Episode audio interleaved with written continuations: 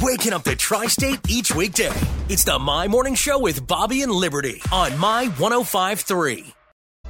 You type it, we read it. Facebook feedback on the My Morning Show with Bobby and Liberty. hmm And on this Throwback Thursday, we're talking about uh, our favorite, your favorite, old school video games. You know, High Score Saloon uh, is opening their brand new location in downtown Evansville with a soft opening last night and tonight, open to the public tomorrow. So, what is your favorite old school video game? Man, I love Frogger, Yes, yes, Ugh. yes, yes, yes. That's one I'd forgotten about. but I can't personally recommend the lottery ticket Frogger that's out right now. oh, it's fun until it says game over. it doesn't even come with a sound effect. Oh man.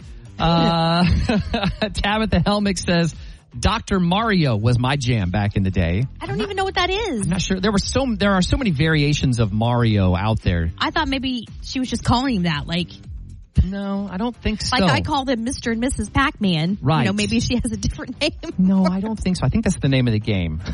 Christy Yoder says Mortal Kombat, and Oh, yes, yes. I loved Mortal Kombat. There was a video game and uh, laser tag place over by Eastland Mall back in the 90s. Mm-hmm. Yeah. I don't know if you were here yet or not, Bobby, but Well, so fun. I know that I wasted many, many hours in college playing the various versions of Mortal Kombat. See, and it helped you because you were talking about it today. Yeah. In your job. Who knew? Huh.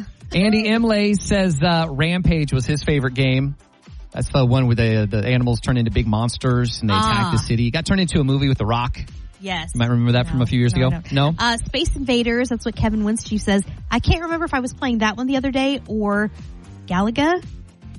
Which one has the little.